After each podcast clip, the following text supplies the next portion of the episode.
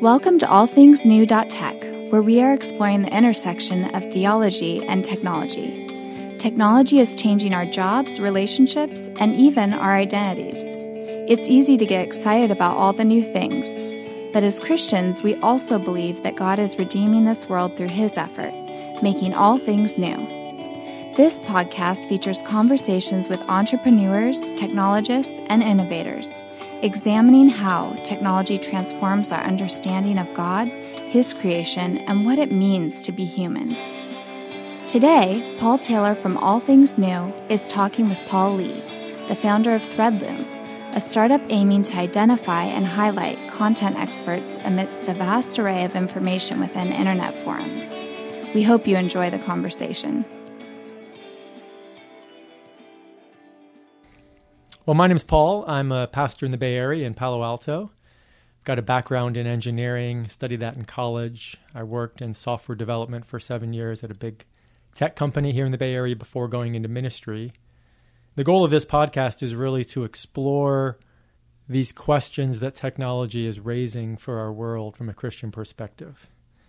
So we kicked this off maybe about six months ago, and the hope is really to gather people, Christians from all sorts of different perspectives, scholars, pastors, theologians, in an effort to have more conversation about the ways technology is changing our lives, changing our world, and what that means from a biblical perspective.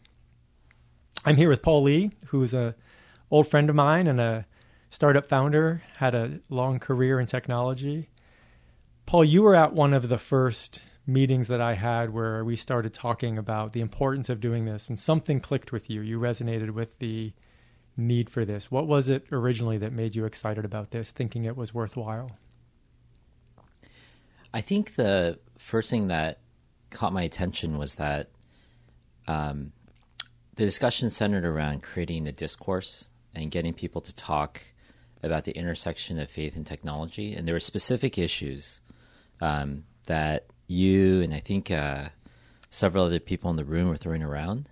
Um, questions around AI, humanity, CRISPR, um, what we would do as as people with this kind of power, um, and what that would enable us to do, but also kind of what kind of questions and responsibilities um, that would open up. And I thought, I don't know if I ever shared this with you, but I thought at the time, oh, like I know people who are actually wanting to talk about these types of questions too. Um, but there's no forum, venue, uh, place for them to have this conversation. Uh, not just with people who who are incidentally interested in it, but with people who actually practice in those fields. And uh, I think that's what that really intrigued me. I mean, hearing Scott uh, talk about CRISPR, right, and yeah ha- him having invested in this space and looked at this field for a lot of years, uh, I thought was fascinating. So I think that's the first thing that caught my attention. I mean, there was there was a lot more afterwards, but that was the first thing I was like, "Wow, this is this is actually really really interesting." And I think I don't really see this elsewhere right now. And when you say you know people, I'm assuming you're talking not just about believers, but about people in technology space that are mm-hmm. wrestling with questions of what do we do with this power that we've accumulated for yeah. ourselves, or and also people who are in between. Mm. Um, yeah, I have a friend who uh, has you know wrestled with his faith, um, and you know has explored different avenues, and a lot I think of uh, questions around his identity as a Christian is how how would a Christian, how would Christ respond to this? Mm. Is that credible? Is that something I believe in? Um, and so I, I think of that friend and I think, wow, this could um, help that person maybe find, um, maybe not answers, but at least help them understand how these questions um, relate to the Bible and maybe give signposts and, and guides as to uh, what, how Jesus and how uh, Scripture speaks into those issues today. Yeah, that's something that's occurred to me a lot. That people are wrestling with technology and I've become convinced that one of the biggest fears people have for technology is that it'll threaten our humanity. You hear a lot of people talking about it, it taking something away. Mm-hmm. And yet, there's not a lot of agreement on what it means to be human, mm-hmm. about what our humanity is and what parts of it we're afraid might be threatened by technology. Mm-hmm. from a biblical perspective, I think we as Christians have some convictions about what it means to be human Mm-hmm. that are really beautiful and powerful and compelling for the world as a model of the value and dignity of humanity and our contribution and our place in the world. Yeah, uh, I mean, a word that's been in my mind a lot lately. I mean, our the startup that uh, I work on um, is dealing with quality content online, and uh, a lot of people ask me why we're doing this, and they and they think it's about the content. It's really for me not about the content. It's about the people, and the reason it's about the people is the word that's been resonating in my mind for the past years with the word dignity. And this feeling that like as the internet grows the arc of the internet has essentially which it started around community but the arc now is around commercialism. Right. and uh, the trade-off isn't just people's time. It's actually i think people's humanity and dignity is being traded off. And i think nowadays uh, when people hop online and they start to interact with uh, people or organizations or institutions or entities um, I think most people leave, uh, certainly I do, feeling a little less dignified, a little less valued, um, not really feeling a sense of like, wow, my worth was ratified through that interaction, right? Uh, you know, on you know website X, it's kind of like I I feel used a little bit, kind of exploited, and I think to myself like the most valuable thing that's out there right now is the knowledge that's inside people's uh, minds and their hearts, the experiences they've gone through, and uh, that's not really translating onto this fabric of the internet right now. And uh, and I think about like um, my personal faith. I think the thing that strikes me the most in the Bible is when Jesus has a one-to-one encounter with the centurion, with you know the faithless X Y Z, with in an apostle, and in those one-on-one experiences, I mean, the fact that you know the God of the universe as man would spend time with one person Right. to encourage them in their faith is pretty awesome. Uh, but that kind of encouragement and that edification, I don't even really see online right now. And, and I, I think that there's something there, and I think there's there's an opportunity for us to to use these tools in order to actually build people up versus just exploit them. Just want to point out that you raised the sophistication of our podcast immediately by saying XYZ instead of XYZ. So thank you for that. That that makes us sound It's the value of a college education. It totally is. I I appreciate that. So you brought up the startup that you're working on. So tell me a little bit more. Kind of, you know, you're a founder. You that was bait, by the way. You went for it. So Total it bait. worked. Yeah. I'm hook, line, and sinker. But you know, you've given your two minute elevator pitch. Tell us what is Threadloom all about. Simple, simple explanation. Uh, so we're we're using forum content to rank uh, uh, information about hobbies and verticals on the internet. And our view is that the internet right now ranks content based on uh, either popularity or money. Uh, in other words, an ad bid. And we believe there's a better way to rank content, not by dismissing those things outright, but by augmenting them um, and actually putting in first place uh, a measure of quality.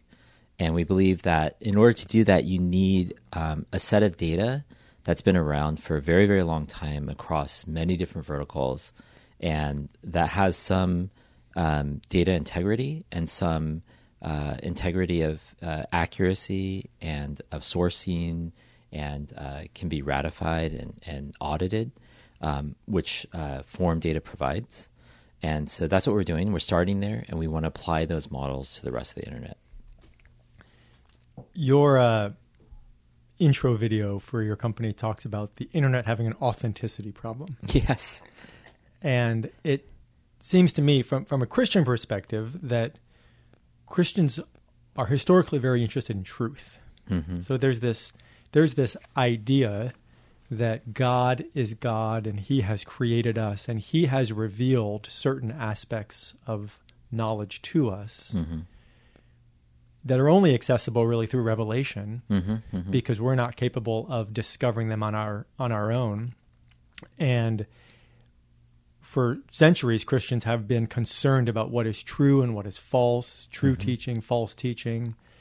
And so it strikes me some of what you're doing is looking at this massive body of information that's Mm-hmm. contained in the internet, and you're not using the language of truth. You're talking about accuracy Mm-hmm. and authenticity. But what are you looking for? Are you looking for truth, or are you Yeah. talk about that? What? Yeah. So we we actually used to use the word truth. We do we do still time to time, and uh, uh, I I think truth works. I think I think the reason why we use it less right now, or I I use it less, or I didn't use it right now, is because a lot of times when people hear truth, they think, oh, you're you're just dealing with objective information. Like you're you're you're not going to deal with the realm of subjective information, and the realm of object information has been solved by Wikipedia and Google, etc. Uh, whereas really our main focus is on subjective information, um, answers that are based in experience, and that's what we're we're focusing on. So I, I like to say accuracy is not even really the right word, but I think it's around more around expertise and really kind of the the the testimony of somebody who's been through a certain experience um, being able to basically speak from that experience and say, "Hey, uh, I, I number one have domain experience, and I have uh, firsthand experience in a specific kind of question that you have, whether it's what's the best loft bed desk for my kid, um, or uh, how do I get this bike rack onto my car." What's the best bike rack for this you know vehicle? Or I'm going to go off roading. What do I need to do, etc. Like you need two things in there, right? You need to understand the domain. You need to have lived that and been through that, and then you can output a certain set of uh, opinions or perspectives or advice, and that's really what we're we're starting with and going after, and, and that's what we think hasn't been solved. But it's interesting. I mean, the person is a really key ingredient in that, right? Like to have someone speak to you versus uh, you know a generic guide that's not really contextualized and, and doesn't really understand where you're coming from two very different experiences and the quality of information you get from somebody who's been where you've been and understands the problem that you're trying to solve is is radically different from you know somebody who generally has domain experience but doesn't understand your specific problem Yeah, that's really interesting. What do you think about this analogy? I was thinking about what you do, and we're studying Proverbs right now, and I was listening to this. Proverbs 1 20, 21 says, Wisdom cries aloud in the street. In the markets, she raises her voice. At the head of the noisy streets, she cries out. At the entrance of the city gates, she speaks. And the image there seems to be of this noisy, chaotic city environment, but then piercing through that noise is some valuable, and here it's wisdom, which I think is a different than truth. It, it, it seems to me it's a little closer to what you're looking for. It's mm-hmm. experience based knowledge. And you're also talking about the importance of relationship. And so Proverbs is is often presented as, as a father speaking to his son, someone with experience speaking to someone else. It's not just information, it's not just data, but it's from a personal life experience to another person with life. Does that resonate with like I mean, are are you looking for wisdom on the internet? Yeah, I mean, gosh, I wish you know I'd actually gotten some sleep last night and I'd be able to remember this a little bit better. But about a year, year and a half ago, um, uh, I spent a little bit of time with a Christian author who pulled me aside and was basically uh, had heard you know the pitch about our our company, what we're trying to do, and he was basically saying, um, you know, in Jewish tradition, if I remember this correctly, that um, when they were teaching wisdom, like wisdom wasn't separate from some set of experiences and from this idea that basically you know what to do with the truth in context. So I think that the definition he gave me, if I remember correctly, was wisdom, as he had studied it, is basically knowing when to apply truth in context, right? And so there's a judgment call in there, right? About uh, you know when to you know uh, you know apply a certain amount of force in certain situations, or to press the accelerator. You know, it depends on the, the type of road you're on and the weather conditions and so on and so forth. And you kind of develop that understanding, that expertise based on a certain set of conditions. Now, of course, that could all be reduced into an algorithm at some point, right? And, and that's a separate. I don't know if you want to go there, but I think that's interesting because that's kind of that's another image, right? So there's multiple images here, which is you know something we've talked about The before. self-driving car image will Yeah. will it be wise? Right, right. Because Yeah. the self-driving car image is it, it's an image. The self-driving algorithm, uh, you know, as I understand, talking to friends who work in the industry, it's an image that's made. It, it's made in the image of drivers, right? It, it doesn't Right. train off of um, you because because you need to teach a self-driving car to drive or have it drive in real-world conditions, and the real world doesn't follow um, a strict set of rules, it actually needs to learn from people in the real world, right? So it's it's really ironic, and and and so the output is actually an algorithm that's actually derived from flawed humans who are navigating this this complex world and terrain because it, it went off the path from you know the blueprint and the diagram of what was supposed to be on the roads. Um, it's similar to this, you know, it, question that a friend asked uh, a few weeks ago at work, and and she doesn't work in our company, but you know, getting to know her, she works in the same space. She's another entrepreneur, and she says, you know, I was thinking about your company, and I was like, in a couple of decades, and well, I I thought decades, but she was saying in a couple of years, and I thought that was pretty aggressive. She's like, you're not going to need the people. Huh. You'll be able to generate answers to subjective questions from people. We had this big debate about, oh, okay, well, will it move that fast, and will we be able to train it that quickly, and, and will the answers be authentic, right? Um, you know, in, in an old job, I remember this this guy who compiled books by algorithmically, you know, just kind of collecting website information, Wikipedia information, and he would he would uh, create books on demand that you could you could order about any topic. But you would read the book, and obviously it was clearly fake, and that uh, clearly that's going to get better. And so I, I thought of that example as we were debating about the time, but but ultimately I said yes. At some point, that's probably true.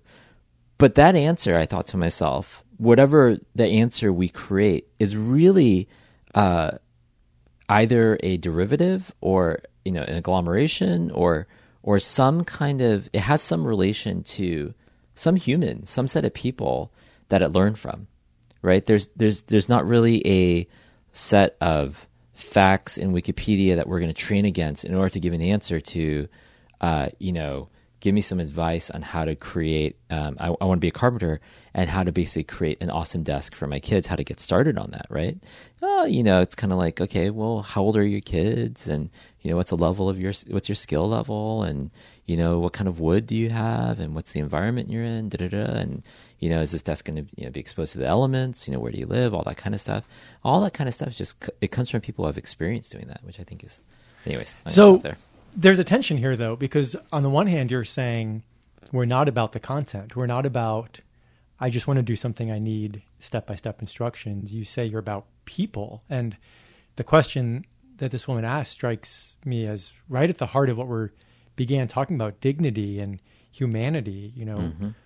your technology right now is. It's trying to find the wise old sage in the village mm-hmm. amidst the noisy streets. Mm-hmm. So that when I have a question about my toilet or my car or whatever, I can sort through all the information and find someone to help me, Yeah. not just the answer. Yeah. But then, does that technology that leads me to a relationship, in whether it's several years or several decades, mean the people are no longer necessary? So uh, I have this belief. There's a core belief behind our company that um, everybody has a innate, deep desire to be heard um, and to be listened to. And I think this is especially true for um, people who have wisdom to share. It, it's almost like it's it's coming out of them, Yeah. and and they wanna they wanna give this to people. They don't want to sell it, right? It's an entirely different fundamental exchange. And this was like a huge learning point for me, where I, I thought there could actually maybe one day be this marketplace of information, but but really I would speak to a lot of these people, and they were like, no, I I, I, I wouldn't I wouldn't participate if I were being paid for this information, right? It's really interesting. Yeah. So they want to distribute, they want to share it. Now, the way the, the internet's set up today is uh, entirely incompatible with that motivation. Because it's all commercialized. That's right.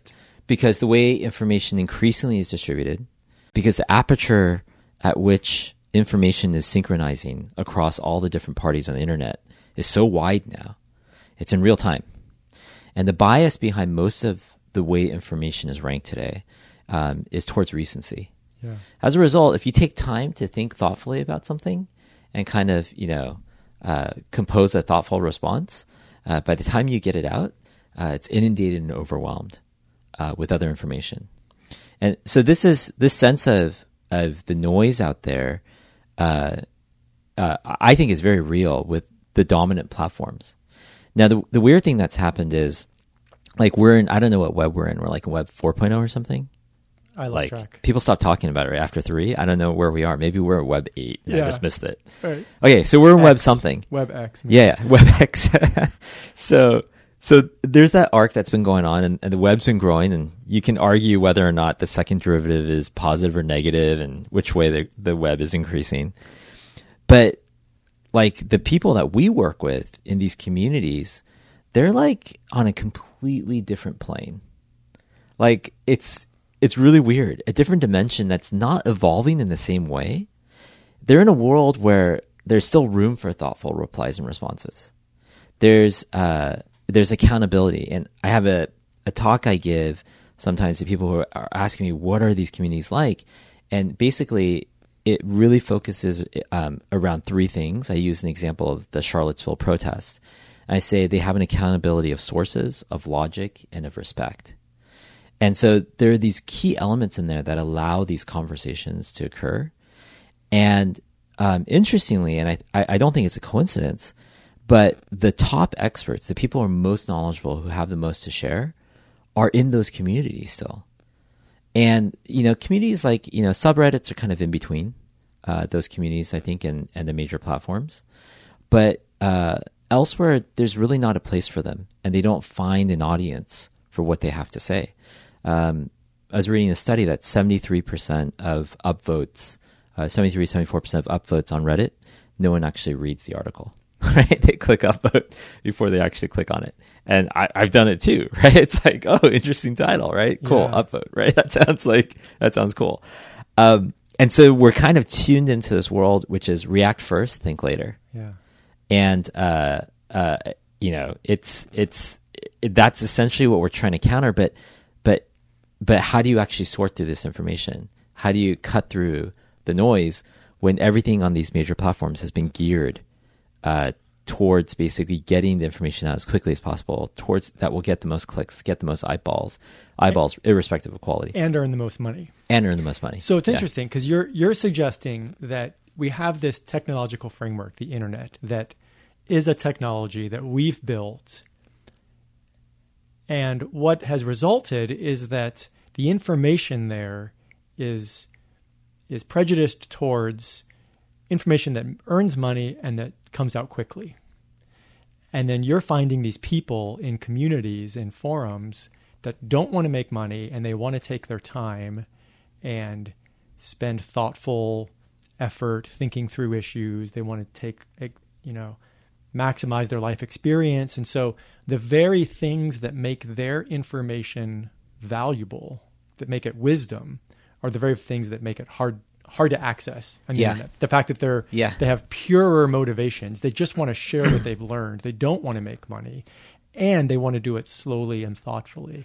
But but what strikes me is that there's nothing inherent about the internet that that favors no monetization and speed. It's just it's our human values. We've put that in there. So here's a technology that has technological problems, and you're hoping to create another technology that solves those problems. Right. So, uh, uh, Stewart Butterfield, uh, uh, founder of Slack, um, I was watching the interview he gave, and I found this pretty fascinating. He was asking this question. He's like, you know, he grew up with you know bulletin board systems and dial-up modem, same as I did, and I, I found it intriguing. He gave this he very succinctly, put it, I thought, really well. He said, "Why was it that in the early days of the internet, when there were only like ten thousand people online, that like everyone was so helpful and like it was so like Right. such a great community, right? Yeah. And now we have like billions of people online, and it's such kind of a nasty place and like Yeah. really, really noisy and kind of useless. The analogy that um, my co-founder and I used to use early on was um, like network routers. So this is you know for like technology oriented people listening, like the tech practitioners.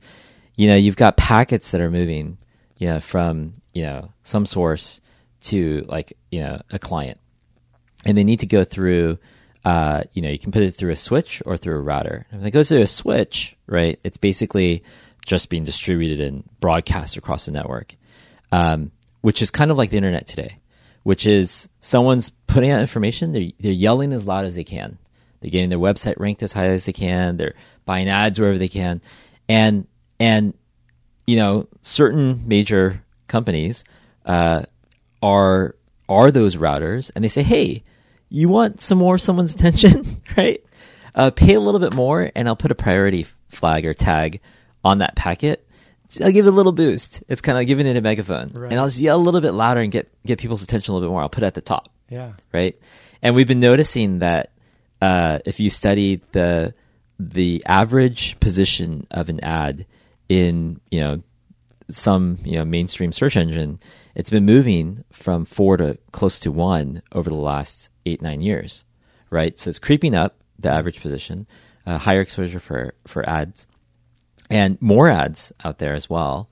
And intre- in- in- interestingly, when I talk to people in the ad industry, they are performing worse, right? Like we're we're kind of getting hard into this. And one of the big questions that that we had was, um, are have people lost their sensitivity to quality? Like, are we just inured to it? Like, is it just all about what's popular, and we don't eat, we can't even recognize like good food anymore, right? Right. So we ran this experiment, and anyways, long story short, it, it was very. We just put two algorithms side by side, a popularity based one, a quality based one, and kept everything else standard on one of our products. And the quality based one performed uh, outperformed the popularity based one uh, by twofold. And it was like this huge relief inside of me, where it's like, whew, okay, we haven't lost our sense of of what is quality and what isn't. People actually want Yeah, and, and authenticity and quality. and so what, what what the analogy that we use is let's swap out that uh, that switch right with with a router that can actually route the packets to the specific destinations they're trying to get to, and now it's no longer a shouting competition. It's a competition for who has the most thoughtful thoughtful information. But it's not even a competition really. It's it's helping people find their audience right, and this includes uh, you know my co-founder makes fun of me for this one, but I, you know I, Jenny, my wife, had an experience uh, that actually was almost exactly this. Uh, you know, a nonagenarian, you know, ninety year old plus year old patient, World War II pilot, the last surviving bomber pilot from his squadron, right? Um, you know, living in a nursing home, and I think to myself, the information and experience that he has, like, where does it go? where does it go now while he's alive? Where does it go when he passes? Like, who out there in the world would be interested in this? Like, how do you facilitate this interaction? How do you reaffirm um, a person not just based on what they're able to produce, but based on what they've experienced and who they are, whether it's good or bad, right? And then connect them to other people. And you know what? There's not really a good platform for that today there's I, I think of the major platforms like they don't really enable that and facilitate that because it is a competition for right now at least who uh, can produce the most content the most quickly in a way that will draw the most clicks and the most popularity. So this Yeah. this 90-year-old person with this wealth of knowledge, you know, maybe they start a podcast, but it's only valuable if it reaches a certain level Right. and gains a certain popularity and climbs Right. the ad rankings and but really they just want to tell their stories. yeah And their stories are worth hearing not because they're you know, remarkable or or something unique, but they're just they're true, they're real and they're from an experience and and and and I would go further and, and argue that everybody, regardless of whether they they know what a forum is or even if whether they're online or not, that everybody has something that's worth hearing. Yeah, we, I work with a organization that that uh, advocates for foster care among Christians, and one of the phrases we use is "every story matters to God," Mm-hmm. and which is just mind boggling to think of that that's really true, that every individual story matters to God. But then, does it matter to us? And how can we value each other's stories? Which is fascinating to me that you're trying to use technology to to deepen relationship, to deepen real one-on-one, restoring human dignity, finding the value in people, rather than just my worth is only based on what I can produce or what I can offer, what I can contribute, but that my life experience has worth to other people. Mm-hmm. That's Yeah. a beautiful thing. Yeah, and I think it's kind of this really it's a cool problem to solve, right? As well. It's like this really neat Rubik's cube because the internet grew so quickly and is growing so quickly. And um, you know, on the one hand it scaled really well. On the other hand, um, the design of how it scaled didn't really address this, I think, address this problem around how do you retain the most um, important uh, highest quality aspects of what we want to affirm in our communications interactions with other people as it scaled. Um, and instead, it scaled in this way that was optimized around, really around traffic, right? You know, slash money. But, um, you know, I mean, would you rather get one thoughtful email from somebody, right? Or, you know, a hundred that's, that are meaningless? Obviously, it's kind of, you know, most people would want the, the one thoughtful one that's written to them. Would you rather, you know, see a thousand ads, right? Or would you rather get kind of like one helpful, you know, blog post about like, hey, if you're trying to make a decision on the best meal delivery service, right, to order, it's like, you know, if you're looking for uh, quality of food, it's Home Chef or, you know, whatever else, right? Right. Um, so, so it's kind of like we, we kind of lost that along the way. And the incentives aren't there actually for quality. There's no incentive actually for quality, really, Right. um, unless it's in the mainstream. But the more niche you go, um, the less of an incentive there is. Um, so I, think that's essentially the the problem that we're trying to rectify and correct. So your your goal, your mission is in a sense a biblical one. You're trying to restore human dignity, you're trying to surface people's stories, you're trying to value the fact that we were created in the image of God and that we have something to share, that our worth is not in what we do or what we produce, but it's in who we are and what we've lived. And yet you're trying to advocate that in a context that's market driven, that's money driven, that's popularity driven. Mm-hmm. What type of resonance or uh, you know the, the the internet is not some faceless thing, evil entity. It's mm-hmm. people that are looking for mm-hmm. money. It's people that are looking for popularity. So on one hand, I, I can I can anticipate that your message, your goal, it, it resonates very deeply with people. But on the other hand, everybody wants to make money. Everybody Yeah. wants to be famous. So what type of resonance or not have you experienced? Yeah, it's a good question. I mean, I've noticed three things uh, when you mention that. Number one, so we get two points of agreement, one point of disagreement. Number one, um, I have yet to run into anybody who has argued that what we have today is great. Number two, I've yet to run into anybody who argues that the vision for what we are casting is not great, not desirable. Okay. Number three, usually where it splits, um, is whether or not the vision that we're casting is likely or, or feasible, right? And usually that discussion comes around to one of two things, but the, the dominant one it really comes down to is are the existing actors, um, will they co opt this vision, right? Because they control uh, the platform. And uh, I, I think about this a bit, and I, I have lots of kind of responses depending on who I'm talking to. Um, but it, in some sense, even though like I can I can talk about this for a long time, it almost doesn't matter whether or not they can co-opt this or not. Like that's that's not really the problem, because uh, the problem is in the last ten years, it's not that there have been uh, that that this hasn't occurred because someone's co-opted it.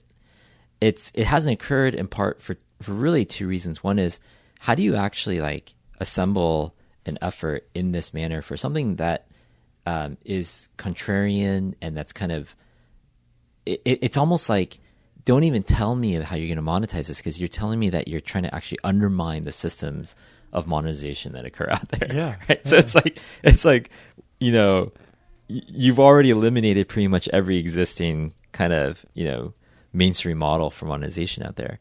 It's really kind of this this this question in my view, which is like if if every single person I'm talking to thinks that agrees on the problem statement, and then every single person I talk to argues that the proposal is desirable, that's like half of the problem solved right there, in my view.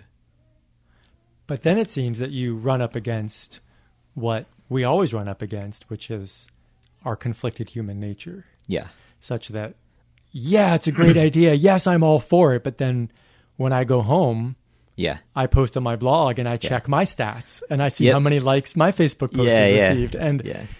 you know, I want a certain thing. I want the internet to work a certain way. But at the same time that there's part of me that deeply desires that, I contribute to the exact opposite because that's our Yeah. nature. So so we're making a bet on kind of that that number one, as I mentioned before, that people will recognize quality.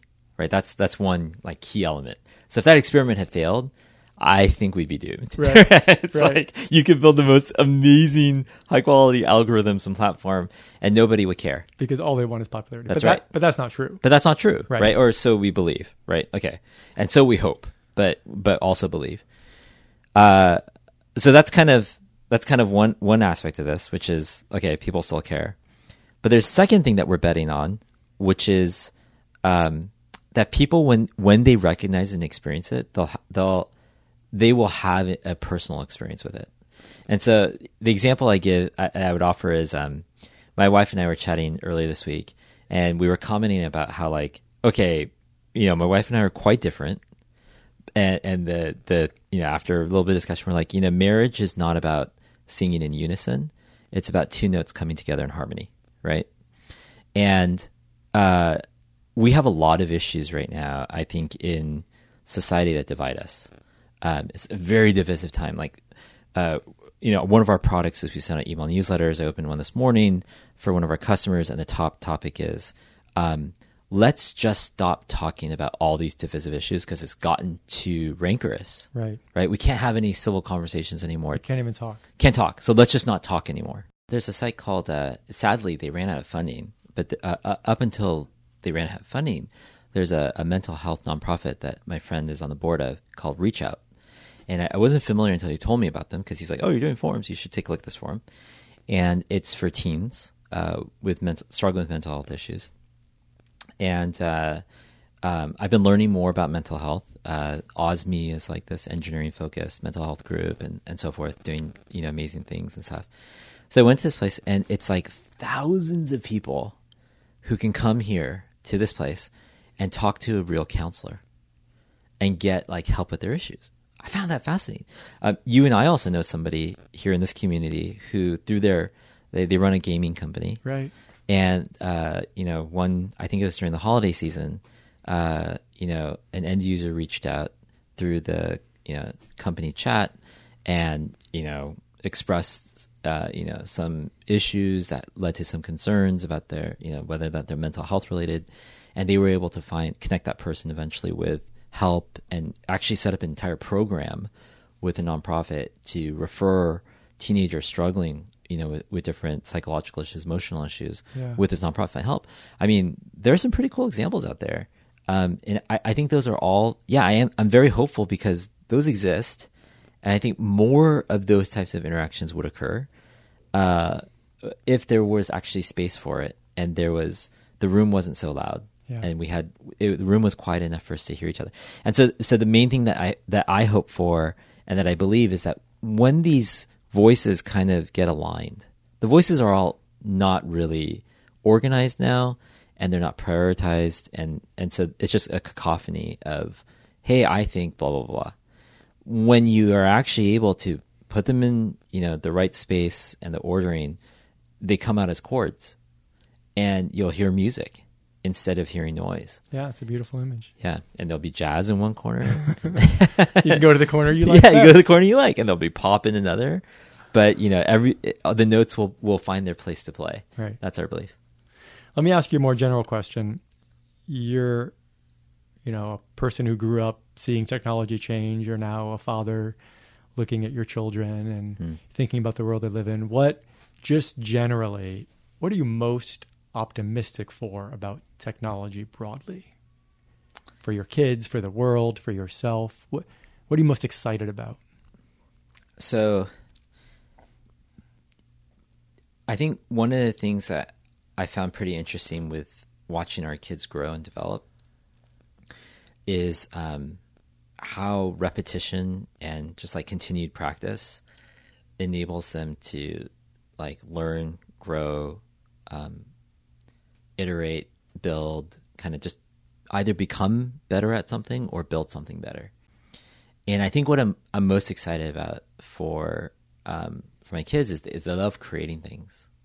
Um, they have this something innate in them that just wants to create. And I know you've got a lot of thoughts on creation. So, Yeah.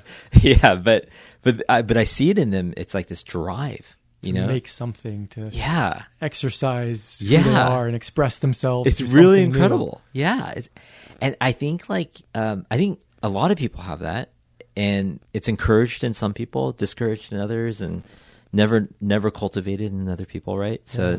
We're all across different different lines of spectrum. We try to encourage that, but I think about where they're going, and they talk about like what they want to create when they're older, right?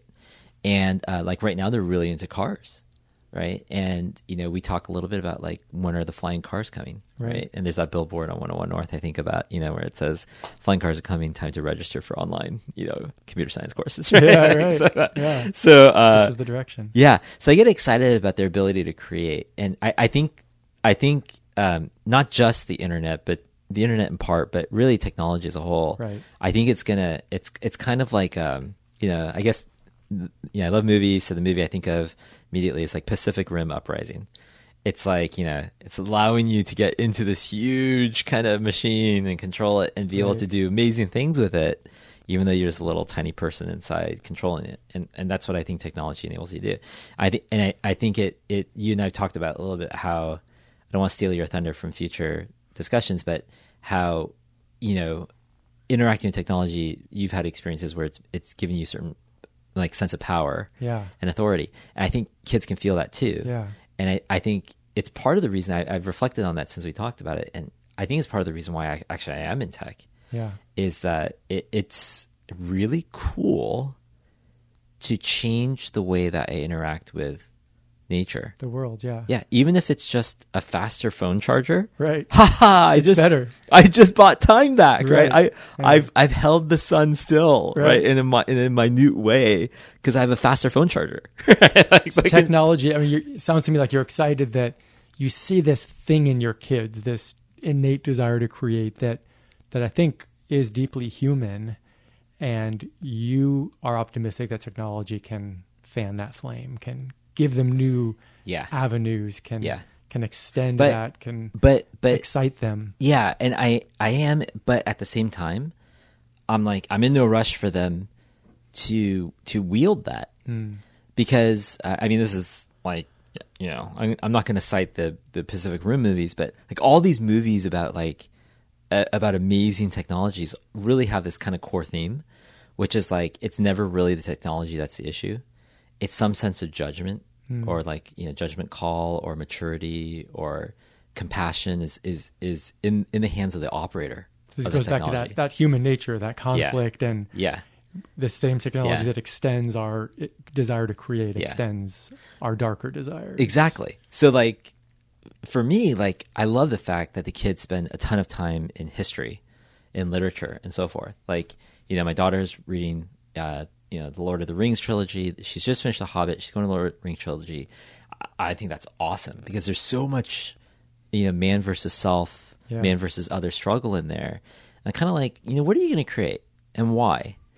and like you know what are the issues you're going to run into right and uh you know the first lesson i think that that we were trying to teach them is that life isn't meant to be easy and how to deal with failure Yeah. now there's a second lesson i think which is is just as difficult which is how do you deal with success Right. and how do you deal with power and what you're able to do not just what do you do when you can't control something can't do something now what do you do when you have it and i actually think it's harder to be my experience has been it's harder to be faithful uh, and true and kind and compassionate when actually you have power and you have authority and all these successful and powerful. Yeah, exactly. So if that's what you're most excited about, optimistically, what what are you what are you afraid of? I mean, you know, in your version of the dystopian technology run amok, what has happened? What is it? Just an internet that's purely monetized, or is there something darker? What what could go wrong?